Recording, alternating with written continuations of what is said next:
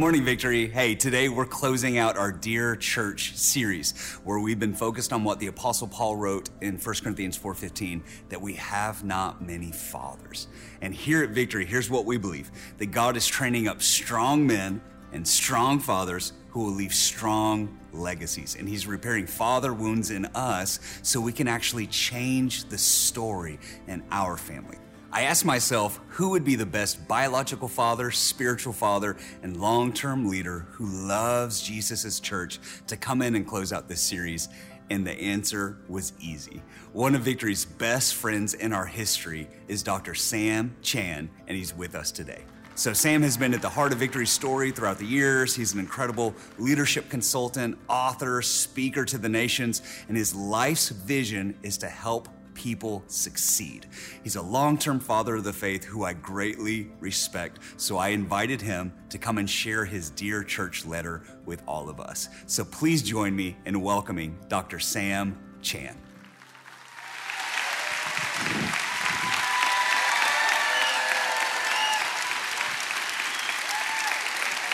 Thank you, thank you. Please be seated. Please be seated. Well, hello, Victory Norcross.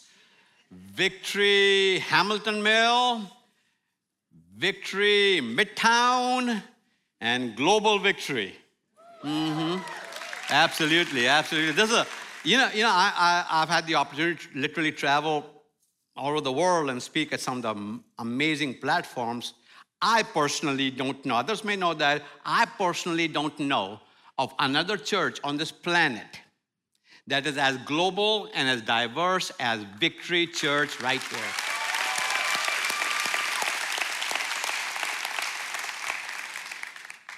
And this morning, I'm just uh, amazed that I get invited back. You know, it's like you messed up, can you come clean up, kind of thing.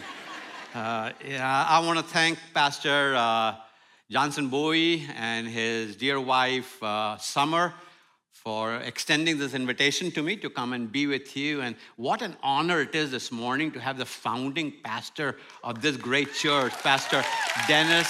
We love you. Thank God for you. We are here because of you. So thank God, thank God for your vision. And Pastor Colleen, we just, just, just love you and admire you, respect you, honor you, because of one man saying, Yes, we are all here.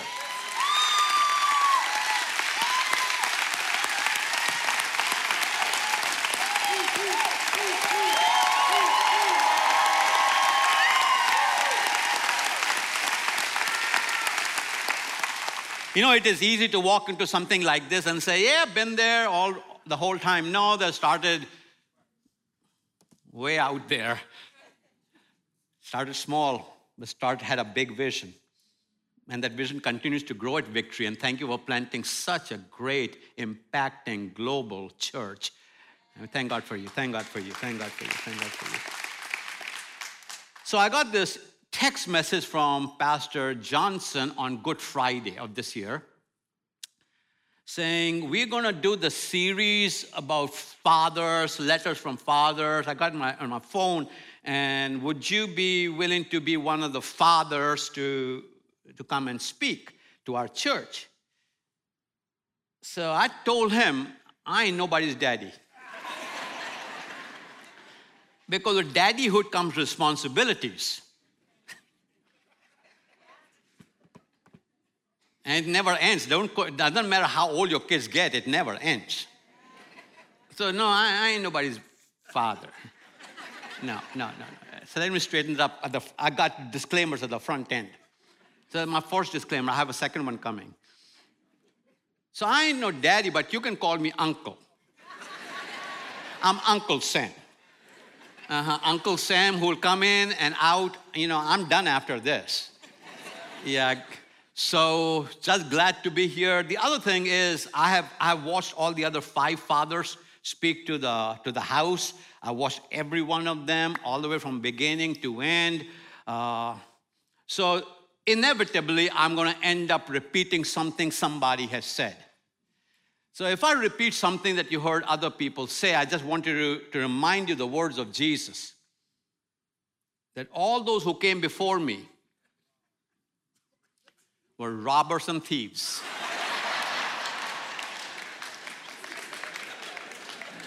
Just, just want you to know that right off the bat. I'm not making eye contact with Pastor Dennis right now. So I started thinking from Good Friday. I said yes to him, obviously, because I love coming to victory. I mean, it's just like, hey, there's free food. Will you come? I'm there. So, uh, so I started thinking about what kind of message can I share in the context of what Pastor Johnson Bowie wanted me to do, which is to bring a message that would be a message to the church. And I start thinking about something that I can preach about but can't fix it today. The prayer at the end of this message is not going to fix it for you. You will never overcome it. Started just trying to start as depressing as I can. because after that, it can only get better, right? Because it's what I want to talk to you today started even before Adam and Eve were placed in the Garden of Eden. It started in heaven when Lucifer, the archangel, and God had a dispute, had a conflict, and he got thrown out of heaven with his homies. we call them demons now. And if you read the Bible, it is just full of this thing and does not end till the second last chapter of the book of Revelation is starting the Garden of Eden and has not ended yet. Uh, it's conflict, conflict. Conflict started in heaven. Uh, conflict started in Eden, Garden of Eden, between uh, Adam, Eve, God, the serpent. Adam blaming his wife. God, Adam is blaming God. Conflict so great they get kicked out of Eden. They have two boys, Cain and Abel, conflict again. One brother kills the other brother. Abraham, his nephew Lot, they had to divide their real estate in different areas. Uncle said to him, Hey, listen, you go east, I go west. How's that? That's cool. Uh, David, conflict with his brothers, conflict with King Saul, Nehemiah is trying to build the walls, rebuild the walls of Jerusalem. He's got conflict on the inside of the walls and conflict on the outside of the walls. Uh, Jesus had conflict, big conflict with the religious system of his time, ended up on the cross. Conflict in the New Testament and in Acts chapter 6, when one side of the church felt, the Grecian widows felt like the Jewish widows are getting preferential treatment. Their program gets announced and ours doesn't. We signed up for the Meals on Wheels program, ain't no wheels coming down our way. Acts chapter 15, probably the greatest conflict because of which you and I in this room is the whole thing about Jews and Gentiles. When Gentiles get saved, do they have to live up to our criteria as Jews? Uh, Acts chapter 15 ends with Paul and Barnabas. Now, you may know this. Barnabas was Paul's mentor. You, you got to know that. When no disciple, no apostle would get close to Saul, Rabbi Saul, who became Apostle Paul, because he had persecuted the church, nobody trusted him. Barnabas took him under his wings and introduced him to the board of the church. But Acts chapter 15 ends with them going in different directions. Barnabas took his nephew with him, and Paul and Silas went another direction. So conflict has always been. But I want to define conflict for you. It's going to be very profound, so you got to listen carefully. Conflict about two things expectation, everyone's expectation, and reality, everyone's a reality. So conflict about two things. One is what? And the greater the distance between expectation and reality, the greater the conflict. That's all of life. Okay, okay. Let me let me break it down. Let me break it down for you. How many of you men in this room or if you're watching me online, how many of you men are married men? Can I see your hands? Have some courage. yeah, some of you kind of going like this, like, what does that mean? like, we are still thinking about it. Okay, let me ask that again. How many of you married men? Oh, more hands went up. Okay. She, she poked you, didn't I saw that. You are so messed up and everything. So, so when you're leaving the house to go somewhere and she asks you, What time will you be back home? If you tell her the time, you ain't very smart.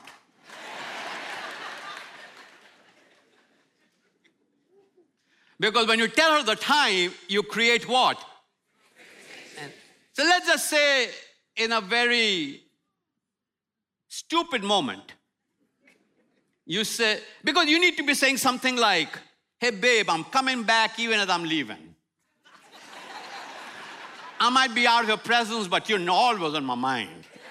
say what you gotta say, fix it, you know? So you tell her I'll be home at 7.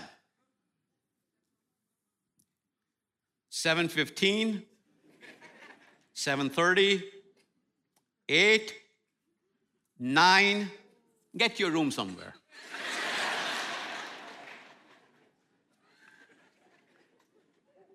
Because all of conflict is about those two things. What are they? What they are expectation and reality. And every conflict sentence is going to start with the same two words I thought. I thought you're going to be home at seven. I thought you picking up the baby at the nursery. Ever loan money to relatives? I thought you were going to pay me back. you get pulled over by the. I've had lots of those. Police officer, I thought I was going 35. I thought. You heard about the, about the man who was, who was shipwrecked on an island, marooned, shipwrecked on an island by himself. This island was so bare that there was not a, spirit, uh, not a lizard, not a squirrel, not a bird, nothing. Nothing was moving on this island. It was just him. About three years later, somehow people discovered that this guy stuck out there, so they sent a boat to get him. So the people come and he's ready to get jump on the boat. They said, no, no, no, before you do that, can, can, you, can you walk us around this island? Give us a tour of the island. We've never been here before. He said, man, ain't nobody here, not a squirrel, not a lizard, not a bird, not a, nothing, no, not an insect. Nothing is here. It's just me. He said, ah, give us a walk. He said, okay. So then they start walking and they come to this hut, this hut. And they ask him, What is this? They said, That's my house. I thought I might need some place for shelter. So this is my house. They walk down a little bit more, and there's another hut. They said, What is that? He said, That is my church. I thought it would be important for me to leave my house and go to church. They walked on a little bit more, and there was another hut. They said, What is that? He said, Oh, that's the church I used to go to.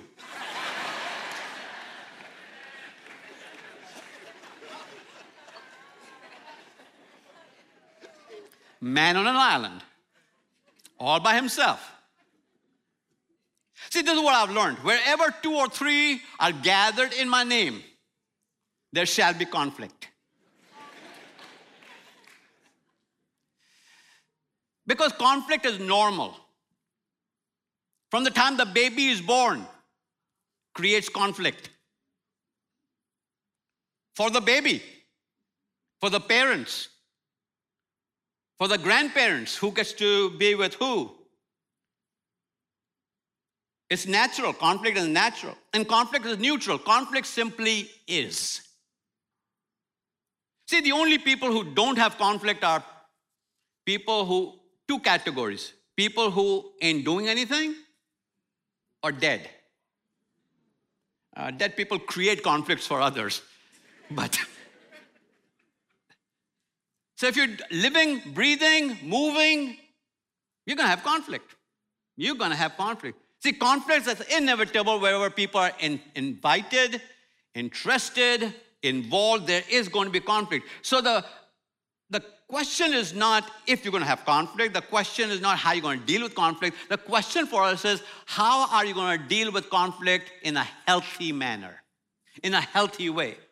Because there are expected times of conflict. Expected, expected times of conflicts are weddings. Mm-hmm. You know, when I was getting married back in 1979, I thought since I was paying for some of it, that my opinion would be invited and welcomed. I found out very quickly from her and her homies. That's not how it works here. You're not in India anymore. now, some of you looking at me saying, I've seen him somewhere, seen him somewhere, seen him somewhere. You might have seen him at my gas station, at my subway, I saw some of you go through my Dunkin' Donuts. I see you all, see you all, see you all all the time. See, yeah. So, so, so there's conflict at wedding, the conflict at funerals, funerals. Oh yeah. Funeral conflicts are family secrets. All of you carry them. Especially if you got left out of the will. There is conflict in church. As churches grow, there's conflict. As churches decline, there's conflict. There's conflict on special days. There's conflict when you get a job. There's conflict. There's conflict everywhere you go. There's a story in the Bible about a man named Joseph. Joseph uh, was one of the favorite sons. The other brothers did not appreciate him. Long story short, they were going to kill him. They said, no, let's not kill him. Let's make money on him. So they sold him. About, he was about 17 years of age when he got sold. About 24, 25 years later, he's an older man. Now he's the prime minister of Egypt. But there's famine going on where his brothers are. So they hear there's food in Egypt. So they all go to Egypt to get some food.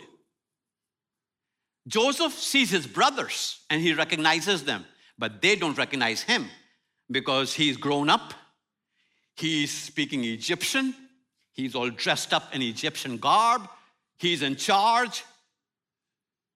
And Joseph understands who they are, but they don't know him. Eventually, Joseph has a reconciliation with them. And Pharaoh, Joseph's boss, says to Joseph, Hey, Send your brothers home to bring your daddy. I want to see your daddy. So it was not Joseph's idea, it was Pharaoh's idea. Go get your, get your, your, get your daddy and your younger brother. So, and, and Pharaoh says to Joseph, and fix them up, give them enough food and everything so that when they go back, they will really, the daddy will be impressed with what you said. So, so Joseph does all of that. As they are leaving his penthouse, this is what Joseph says to his brothers. Genesis chapter 45, verse 24. Genesis 45, 24 says this. Then he, being Joseph, sent his brothers away.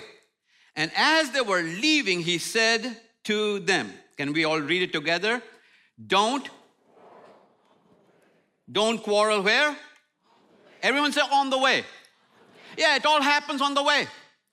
Joseph is saying to them, I know you got plans, you're gonna bring daddy back, here's all the stuff you're taking with him, but I know you boys. But I wish that was true just for them. It's true for all of us. Don't quarrel where? On the way. It all happens on the way. You get married, and then on the way happens. On the way, on the Brenda and I got married in when? Uh, 1979. So, uh, yeah, Brenda and I, when we got married, you know, we were in love.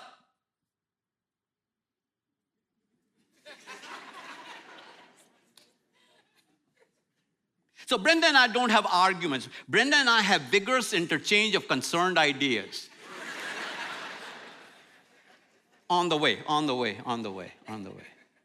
On the way, coming to church Sunday mornings, There are special Sunday morning demons. They start brushing their teeth Saturday night. Brenda and I, I had more vigorous interchange of concerned ideas on the way to church.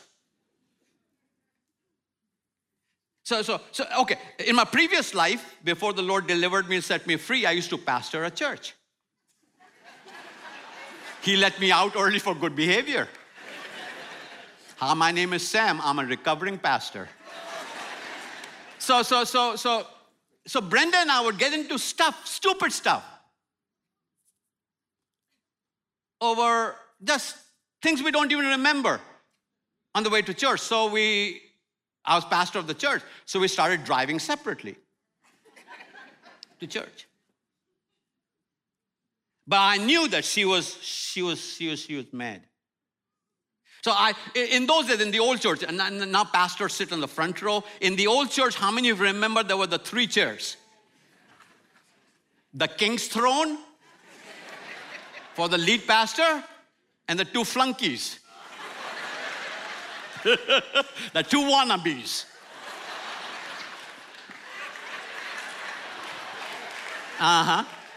So, so I'm sitting in the king's chair, the one with the high back. Not that, high back. With armrest. Those didn't have armrests on them. No, no, no, no. You put your arm wherever, somewhere else. I'm going to have my arms over here. I'm going to, yeah. And, and, Brenda always said about the third row, third row, right, where that lady is sitting over there. I know she's mad at me. And you know how you, how you ladies do? You fold your arms and you, you look kind of like this, like you're looking at us but not looking, like your eyes are in your shoulder. It's like. so I'm sitting over here saying, God, I got to preach in another 10 minutes, nine minutes, eight minutes. And, you know, I'm supposed to be saved at least in the moment. And so I'm trying to make up with her long distance, but her eyes. so I'm mouthing words like, I'm sorry, I'm sorry. No give, no give, no give. And I'm blowing her kisses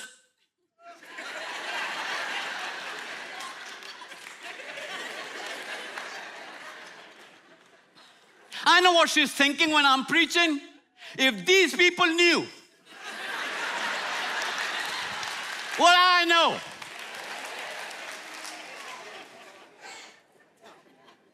I know when I get the altar call, will be like, You jerk. You need to be the first one down there. Mm-hmm. On the way, on the way, on the way, on the way. You have children. and then on the way. I have lived long enough to declare to you it is harder raising adult children. I'm just a mere consultant now. It's like, Dad, that's good, but let me check with my friends. When have your friends paid your rent for you? Who bought those shoes? On the way. You get a job and you tweet about it, you TikTok about it, you Instagram about it. New job. God is good. God is wonderful. Woo. God, God, God. Two and a half days later, you got conflict. Mm-hmm. On the way, on the way. You start a business. God opened the windows of heaven. You got conflict on the way.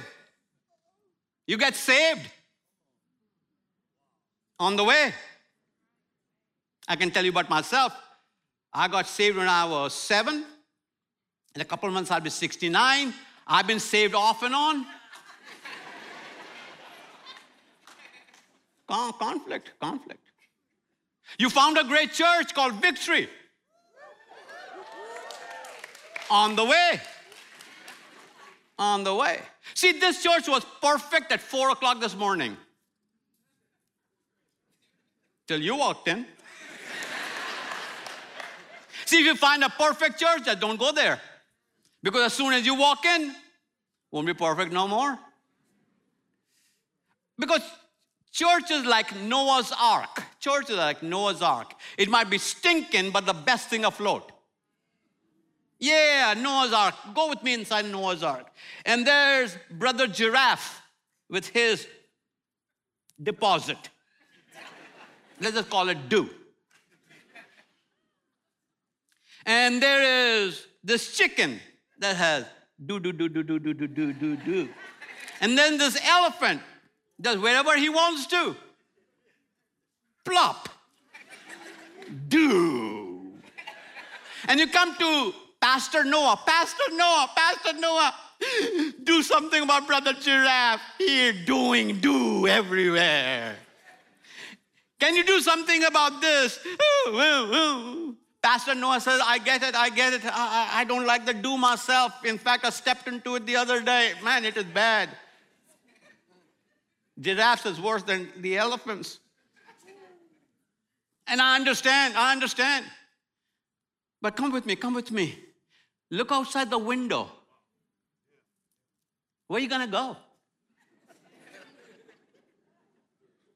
You got to remind yourself the church is not made up of perfect people. Church is made up of messed up people just like you and me. We all messed up. Years ago, years ago, there was a counseling book on transactional analysis that the title of the book was I'm okay, you're okay. I'm here to tell you, I'm not okay and you messed up. And that is why you have to say to yourself, this is home. This is home. Ain't nobody gonna run me off because this is home. You can talk me away from here because this is home. Say whatever you want to on Facebook. I don't give a rip because this is home. See, you gotta make up your mind that you will not let anybody run you away from where God has planted you, where God has placed you. Doesn't matter what it is. Because, because, because, because, listen, listen, as great as victory is, you're gonna have conflict. It is simply is. It's not just because you're ungodly, it's because you are in this human flesh. You have expectations, you have realities. You think I'm gonna quit in the next couple hours, I'm not. It's gonna be five. it's just the whole notion of I'm looking for that perfect place. You got to make up your mind you're here to stay. When Brenda and I got married, we made up our mind on a few very important things. One of them was neither one of us is ever going to sleep on the couch. Well, we, in those days, we didn't even have a couch, but mattress on the floor is what we had. So, so we made up our mind. So there have been many occasions in which she mad as whatever, and me at bedtime, butts in touching.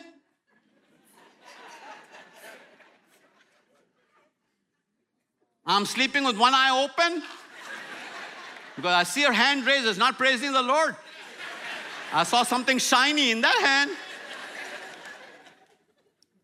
I made her a promise. I said, if you ever leave me, I'm coming with you. See, see, it's not like life is easy. Life is tough. Can you agree with that? There's no better role. It looks like he's got it going on and she's got it going on, but you have no idea. They cleaned up this morning and they're deodorized, they're dressed up, they're looking good, but you have no idea what's going on in your neighbor's life, the hell that they might be going through right now. And you got to make up your mind. It is here, it is here, it's me, it's you, it's all of us together. Together. This is my church. There'll be times I'll be super happy and there'll be times I'll be super mad. But it's still my home. It is my home. Expectation and reality. Paul was writing to the Roman church. Paul writing to the Roman church. And in Romans chapter 12, verses 18, he says this. If, everyone say if. If it is possible, as far as it depends on you, Live at peace with who? Okay. So I like this verse because he gives us two disclaimers. It's easy to live to read the last verse, live last portion, live at peace with everyone. But he gives us two disclaimers. Disclaimer number one is if it is possible. I'm here to tell you, some folk are just conflict carriers, jerks and jerkuses. They're just that way. Don't be pointing at folk. You just, they're just that way. If it is possible, and then he goes on to say, as much as what? Depends on you. So, what Paul is saying is that the focus is not on them, the focus is on you. Because I have lived long enough to know I can fix nobody. I've tried and failed. I can't fix my wife, Can't fix my kids, Can't fix my son in law, Can't fix my grandkids. I can't fix nobody. The only thing that I'm responsible for is how I respond. It's up to me. And therefore, I have to be introspective and not fault others, but find myself in it. In fact, Jesus says this in Luke chapter 6 verse 41 and 42. Luke chapter 6, verse 41 and 42. Jesus says, Why do you look at the speck of sawdust in your brother's or sister's eye and pay no attention to the two by four, four by eight, four by eight?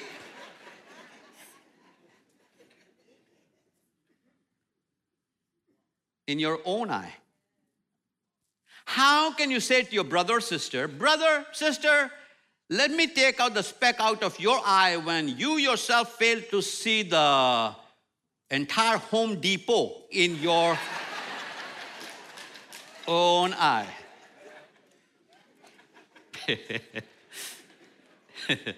you hypocrite. First, take the plank out of your eye, and then, and then you will see clearly to remove the speck from your brother's eye. And that is where we have to ask ourselves the big question. If there's a conflict, are we attacking people or are we attacking problems? Because as soon as you move from the what, which is the issue, to a who, that is a person, you have made a major Grand Canyon leap. When my wife Brenda and I, when we were just talking about the what, whatever that is, that is cool. I mean, we're good, we're good, I think, but we're good. But when I start talking about her mama, ain't that cool? And that's why you have to stay away from sentences like you always and you never. So, are we talking about issues are we talking about people? And so I want to give you, I want to give you four words that are going to show up on the screen, and I want you to remember plus. Everyone say plus. Plus. plus. P stands, I'm going to give you all four of them, talk about them briefly. P stands for pause. What's the next word? Listen. Next word? And the last one? Solve. P L U S. That is how think about conflict. Now, why am I, why am I teaching it like this? Because at the end of this message, there's no prayer I can pray that will rid you of conflict in your life. I cannot give you here the three things you got to do to not have conflict. You will always have conflict till you go six feet under. And if you don't have a will, you're going to create problems for others. So there's, I, am setting expectation here because there is no formula. If that was that, if I could write a book on the formula that read this, do this, you will never have conflict in your life, that would be amazing. So we have to say to ourselves, conflict is a plus. The first one is pause. That means just stop. Just pause. Pause simply means if you're watching TV, turn it off. Don't turn it on mute turn it off. Put your phone away. Just stop what you're doing. Look at that person. Talk to them. If you're in person, if you're on the phone, give them your entire attention. then the second one, L stands for what? There will be a test if you ever want to leave this building. You might as well memorize this right now. L stands for listen. Now, there's a difference in listening and hearing. Hearing is biological. I know when my wife and I are having this, uh, whatever we are having, and she said, You're not even listening. I said, I said to her what most husbands say I can repeat everything you just said. But my eyes told her I'm not listening. My body language told her I'm not listening.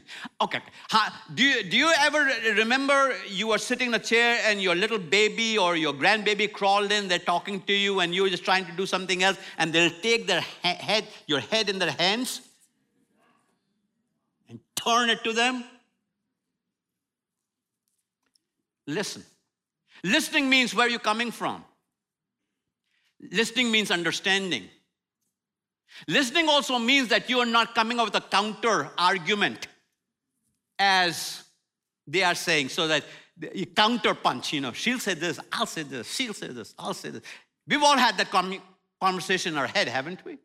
And then the next one is P is for what? Mm, that was a D minus right there. so P is what? Pause. L is, U is, I got to know where you're coming from. Because my life story is different from your life story. When Brenda and I got married, she's white, I got a better tan. she was raised here, I wasn't raised here. She likes veggies and hamburgers. I like good old curry. We're going out for lunch together, okay? She was brought up differently. I was brought up differently.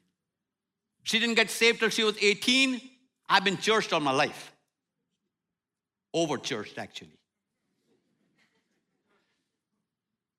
And so the whole, whole, whole notion of I've got to understand where people are coming from. And so often we're trying to fix other people's problems, but we really don't understand where they're coming from. And not only that, but S stands for solve. Solve what you can solve. What is your responsibility? What can you solve? Because you see, conflict is rarely between two individuals. Every conflict has what I call the splash effect. If somebody at your, at your job has a conflict, sooner or later you're going to get embroiled in the conflict. Uh, husband and wife are having a challenge, their kids grandkids, in laws, splash effect. In church, few people are having conflict with something, something, and then they start putting prayer requests on Facebook, inviting you to pray for them. So, so there's a splash effect that happens in, in, in all of that. It's never limited to just two people. So before I read my letter to you, I've got four things I want to suggest to you. Number one, pray blessings on people you're in conflict with. Pray what? Blessings. Not correction, not reprimand. Lord, don't let them go to sleep till they have seen the error of their ways. Make them miserable, Holy Spirit. Whatever you sow, you will reap. So the you pray blessings on them. Because this is what I've known. When I pray blessings on somebody else, it does not just change them, it changes me.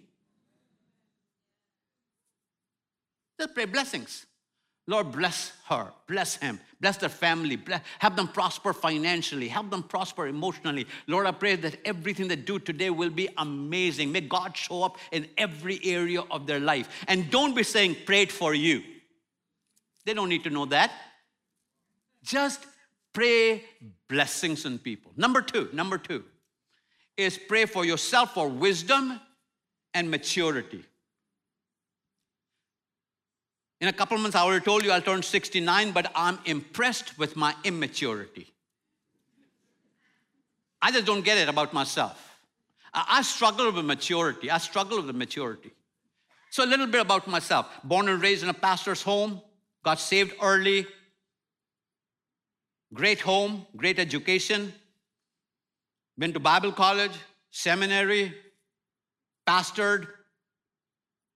I've been a Christian University president, written 23 books now, get to travel all over the world. People actually pay me for advice. I make it up as I go along, but it's good. It's good, it's good. I get invited to victory. It's, it's, it's so, so, yeah. All that is in my life. With all that pedigree, why is it on 285?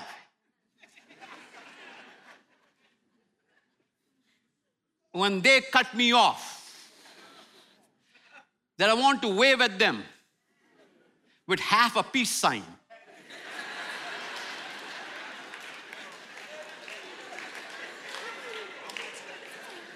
Sam, you're a husband, you're a father, you're a grandfather. Goodness, in about two hours, you'll be speaking at victory. You're in 285.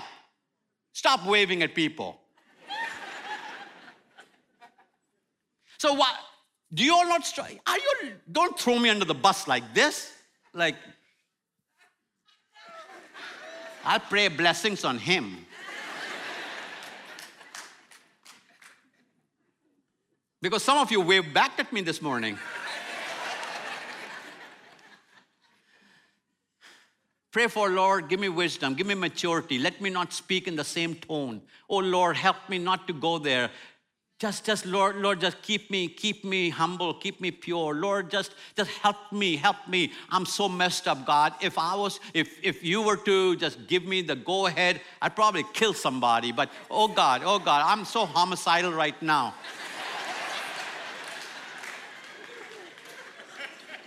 Do I have a witness on that? Lord, just so my second thing in my conclusion is, Lord, just give me wisdom and maturity. Number three, go apologize. It doesn't have to be your fault for you to apologize. There's power in apology. Two things about that. Number one, if you're going to apologize, apologize. Don't give no half apologies. Like, if I have offended you. What's that if got to do with anything? The only reason we had this conversation is because I've been offensive.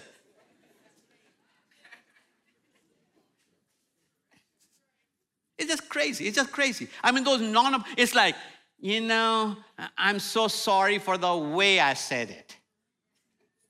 The way you said it?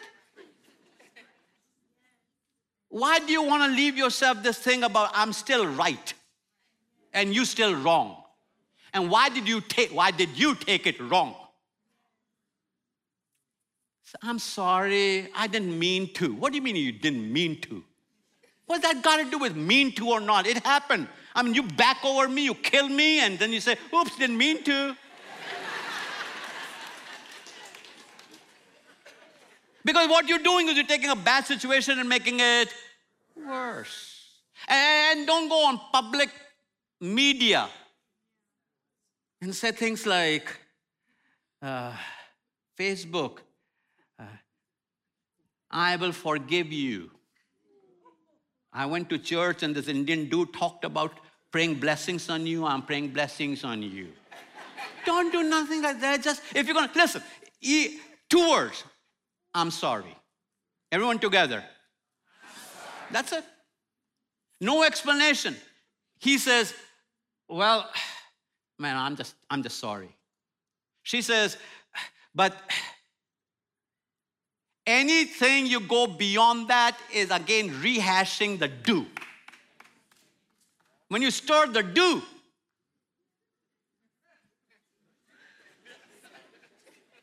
I can't finish that sentence. Meet me in the parking lot, I'll tell you there.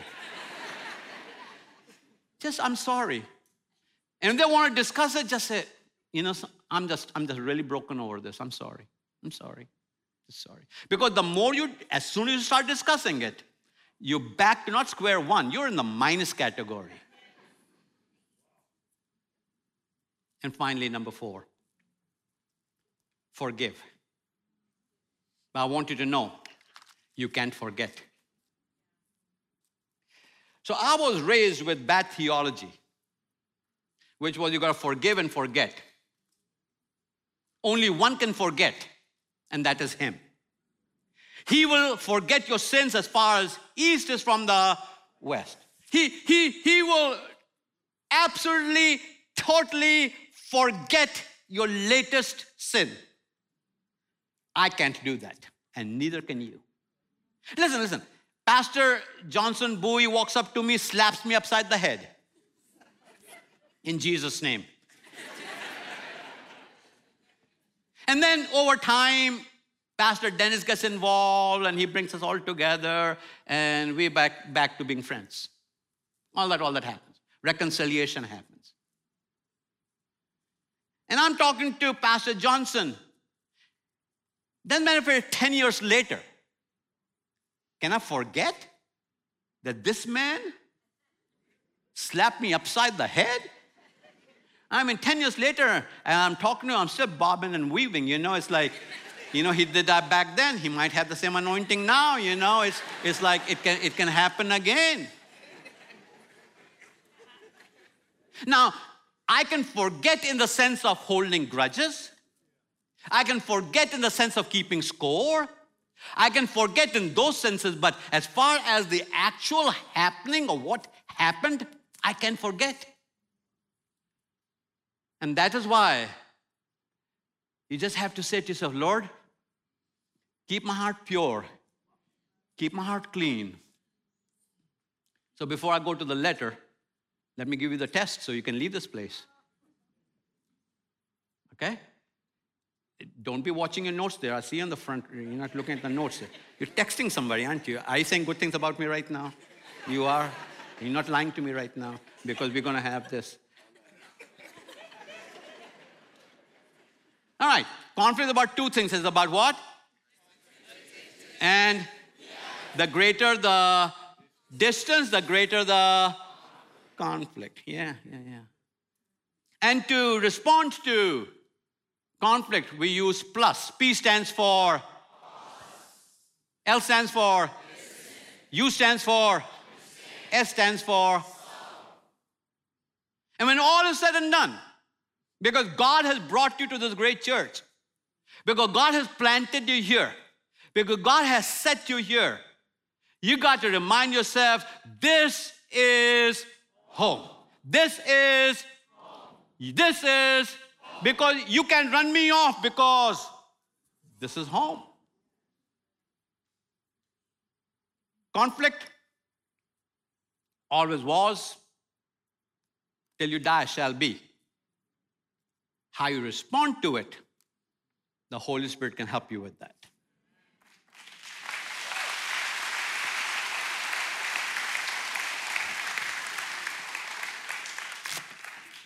Whoa. I thought this would be in bigger type. My expectation was.